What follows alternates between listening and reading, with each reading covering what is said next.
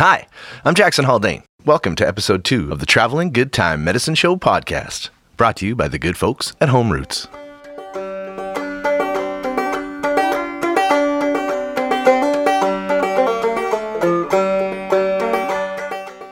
If you missed episode one, we recommend circling back around and enjoying that first. We've introduced some characters who we're going to revisit, and our story will make more sense if you listen in sequential order.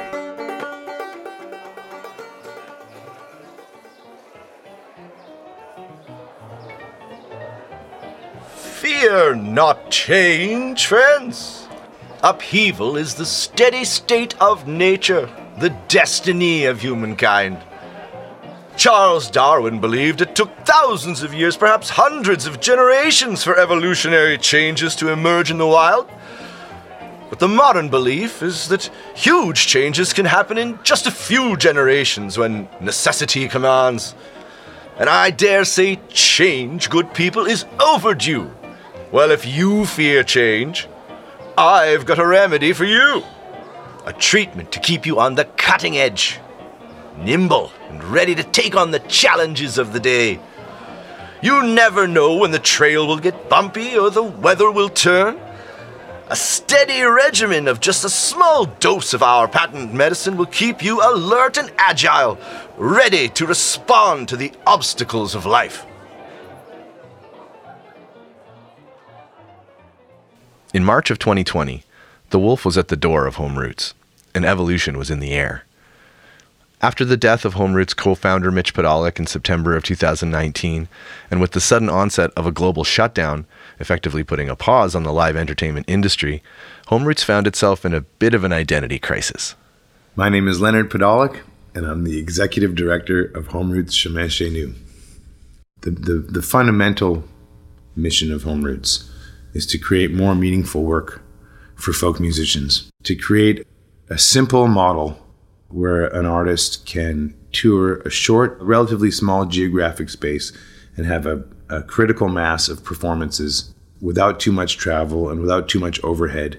But now, touring and live music generally became impossible, and Home Routes programming collapsed like so many other planned events in 2020. Ava Kobrinsky, Homeroots general manager, describes the situation. The first thing we did was cancel 22 artist tours. That was very disappointing and heartbreaking to do with the rest of the, in the context of everybody's suffering. And then Leonard and other people around just quickly came up with putting stuff online. And fortunately, the production values have improved since then. Quite a lot, I would say, with the, with the support of people like Graham Lindsey and, and Jason Arkley and Kathy Crawford. Mitch and Ava's son Leonard, who had only recently joined the family business, suddenly found himself piloting a vehicle with no fuel, no wheels, and no road. However, you know, just the idea of how would you know how many details and what are all the things that you have to have and how does that all get planned out? And just as a kid, it seemed very daunting. And and the part that really excited me was was on the stage and that's where I wanted to be. I didn't really picture myself getting on this side of the monitors, I guess you could say. So they announced that there's a global pandemic and everything's got to stop. So at that point, there was a season and a half that was booked already. 12 tours that, that were set up in English and French. So I, I said, all right, we're not coming to this office anymore and I said, We're going to do something online. Home Routes was absolutely not equipped to to just set up as a digital disseminator of, of, of music online at the time that the pandemic started. We we just simply went with what we knew, which was that Facebook had this thing called live, and that if you clicked on the button, you could go live and broadcast. So that's what we started with.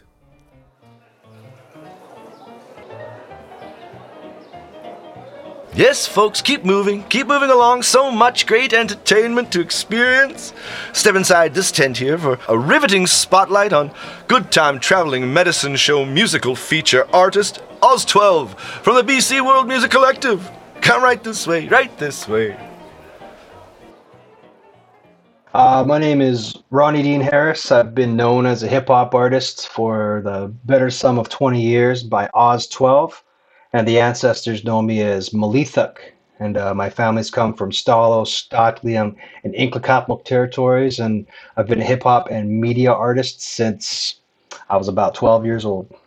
I grew up in the uh, in a place called Albion, British Columbia. That's uh, in Maple Ridge, and the rest of my later years uh, in the city of Vancouver.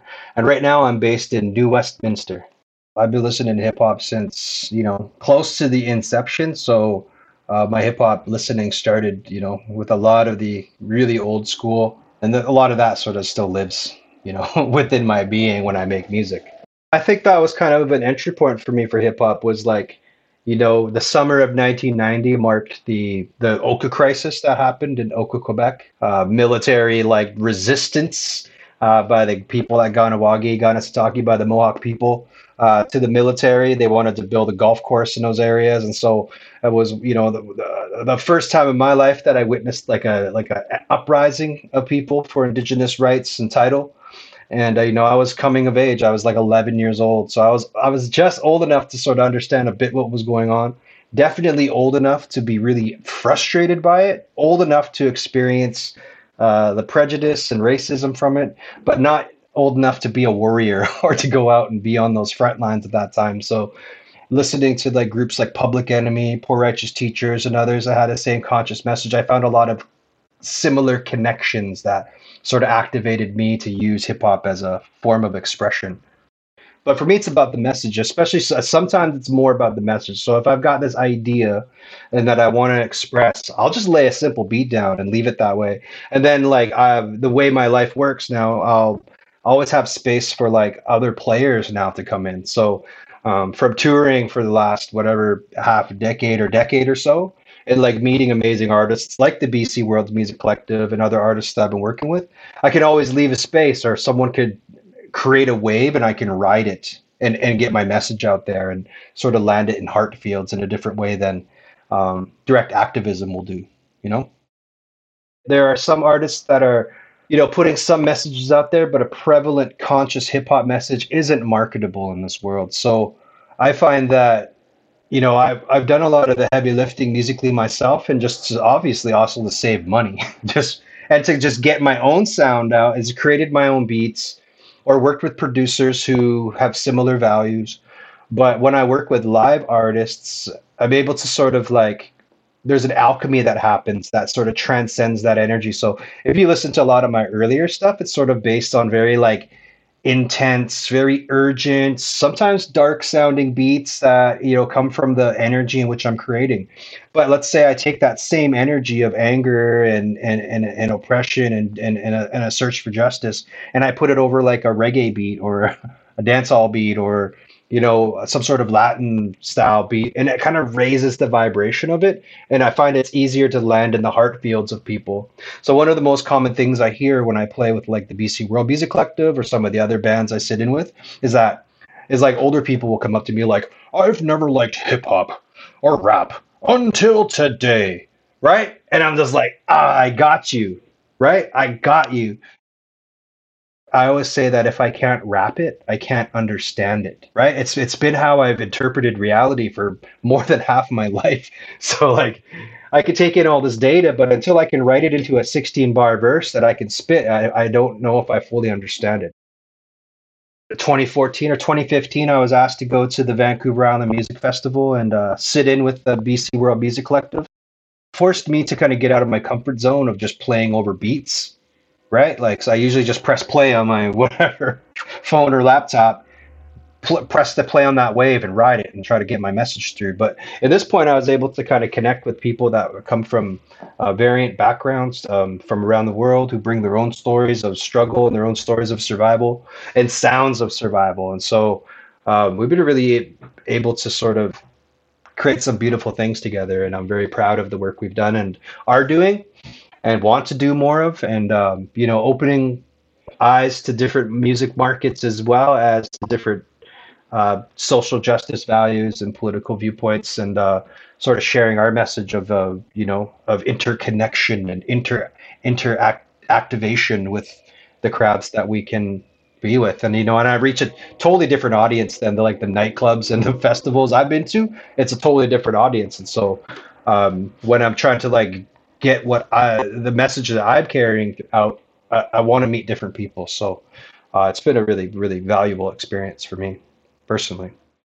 We were involved for the Traveling Good Time Medicine Show uh, as part of Home Routes. Uh, we went out to Blue Frog Studios in White Rock, which is an amazing venue, but also has like a primo sound studio in there, so they can you know capture these amazing performances. And so uh, we went and spent a day of rehearsal and a day recording, and you know it was a good time. Celso Machado was back. Yeah, he had taken some time off of the BC World Music Collective work, and so it was amazing to hear him on stage and to have that full sound that we have. It's the most normal I've felt in a long time uh, doing um, doing music. You know, it's been a you know this. Uh, this whole pandemic last two years has kind of kept us all apart. And for me, like music, being on stage is the happy place. And so, uh, being with the crew, uh, coming together on these tunes that that we've created together, um, and that we share together has sort of been the most normal I've felt in a long time. And I'm really happy and uh, I'm, I'm really proud of the work we do, and I, I'm I'm looking forward for people to seeing it. Again, my good people, tickets are available for the Traveling Good Time Medicine Show's BC World Music Collective live stream performance via side door. Go to homeroutes.ca, that's H O M E R O U T E S.ca, and on with the story. So it must have been a 6 a.m. start. I've loved doing all the, the most insane stuff that we can possibly do because we can do it and because we can do it really, really well. And that was definitely a series of three shows that we did really, really well. And they were the very first, right out of the gate with Home Routes, they were the first three Zoom shows that we did. Graham Lindsey is the technical wizard behind Home Routes' online operations. He first teamed up with Home Routes to present three online concerts for this guy, James Keelaghan. Yeah, it was it was really to kind of premiere the fact that Home Routes was going to be in on this. So we, you know, we'll go big. So yeah, so we'll broadcast to, to three continents. Yeah, go big and stay home. And stay home. Yeah. I think it was 19 hours. We did three shows. Yep. Two in the afternoon, it was the show for for Europe, and then eight at night, it was the show for Canada and the U.S. And then because James has a big following in Australia and New Zealand and the area, um, you know, it was the next morning, and and yeah, it was it was it was a marathon session. But again, it's it's all the fun, crazy, fun stuff that we can do. It right at the very beginning of the pandemic, everyone was learning how to do things. What we were doing two years ago was incredibly revolutionary because you know we were doing the same things as as everyone else had been doing all along, but we were all forced to do it from our own homes. You know, people have climbed a mountain before, but we've not all had to climb that mountain in our well, I'll call it pajamas. Yeah, and I and I remember talking to J.P. Cormier at, at one point, and you know, he, he was saying, "You know, what's the most important thing?" And I said, "Well, I mean, now that we're all streaming, I think it's got to look good." And he goes, "Bullshit! It's got to sound good." He says, "That's the most important thing. Don't care how it looks." He says, "You're never, you're never going to get any more handsome, Keelaghan. So it's going to sound good." You know. Which is true. Now the so- I think the sound is spectacular now. I think before I joined, so I'm taking zero credit for this. Before before I came on board, the the turnaround time from when the when all the tours were canceled and all artists were told, you know, really sorry, this isn't happening right now, to when Rick Fines went online with his first live stream show was two days. Nobody else did that turnaround in zero time like that. No, organizationally speaking, I'm sure I'm sure there were artists who went online and started streaming, but as an organization to to put on the online folk festival that they did, that we did, um, you know, was absolutely amazing. Every step of the way has has been so so groundbreaking. Groundbreaking indeed. And this new digital infrastructure will only support and enhance the experience of live touring when Home Routes' Host Network is safe to return to hosting. Speaking of which, if you've become intrigued by the house concert experience and would like to join the Home Routes family of music lovers and community builders, go to homeroutes.ca for more information.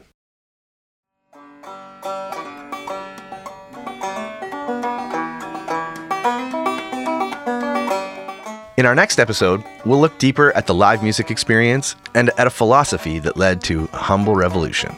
You know, growing up in the business, and my dad also growing up in the business too, saw what a good vibe music brings in a house. When there's live music being played in a house and there's a party going on, it is one of the most wonderful things. And so that was a major inspiration for Home Routes. If you'd like to explore the music of Home Routes and the Traveling Good Time Medicine Show, we've created a playlist of featured content available for listening on Spotify and Apple Music. Just search for the Traveling Good Time Medicine Show playlist, follow, and press play. Now would also be a good time to go purchase your tickets for the Traveling Good Time Medicine Show streamed events. There are four shows remaining. Uh, remember, you can buy them as a package or take them on individually. The next show is April 8th, featuring the BC World Music Collective, and you're not going to want to miss that one or any of the rest of them. Visit homeroutes.ca for tickets and more information. I'm your host, Jaxon Haldane. Our producers are Jordan Moore of The Pod Cabin and Tim Fraser of the Murdoch Podcast Network. Our executive producer is Jason Arkley of Home Routes. And a big shout out to our staff Leonard, Ava, Kathy, Graham, Brianna, everyone working so hard at the office. Thanks for your work. The banjo music you're hearing in the background was played by the one and only Mitch Podolak, recorded in the early 2000s. Thanks to Factor and the Canadian Arts Council for funding this project, and to you for listening. Tune in next time for another dose of the Traveling Good Time Medicine Show podcast.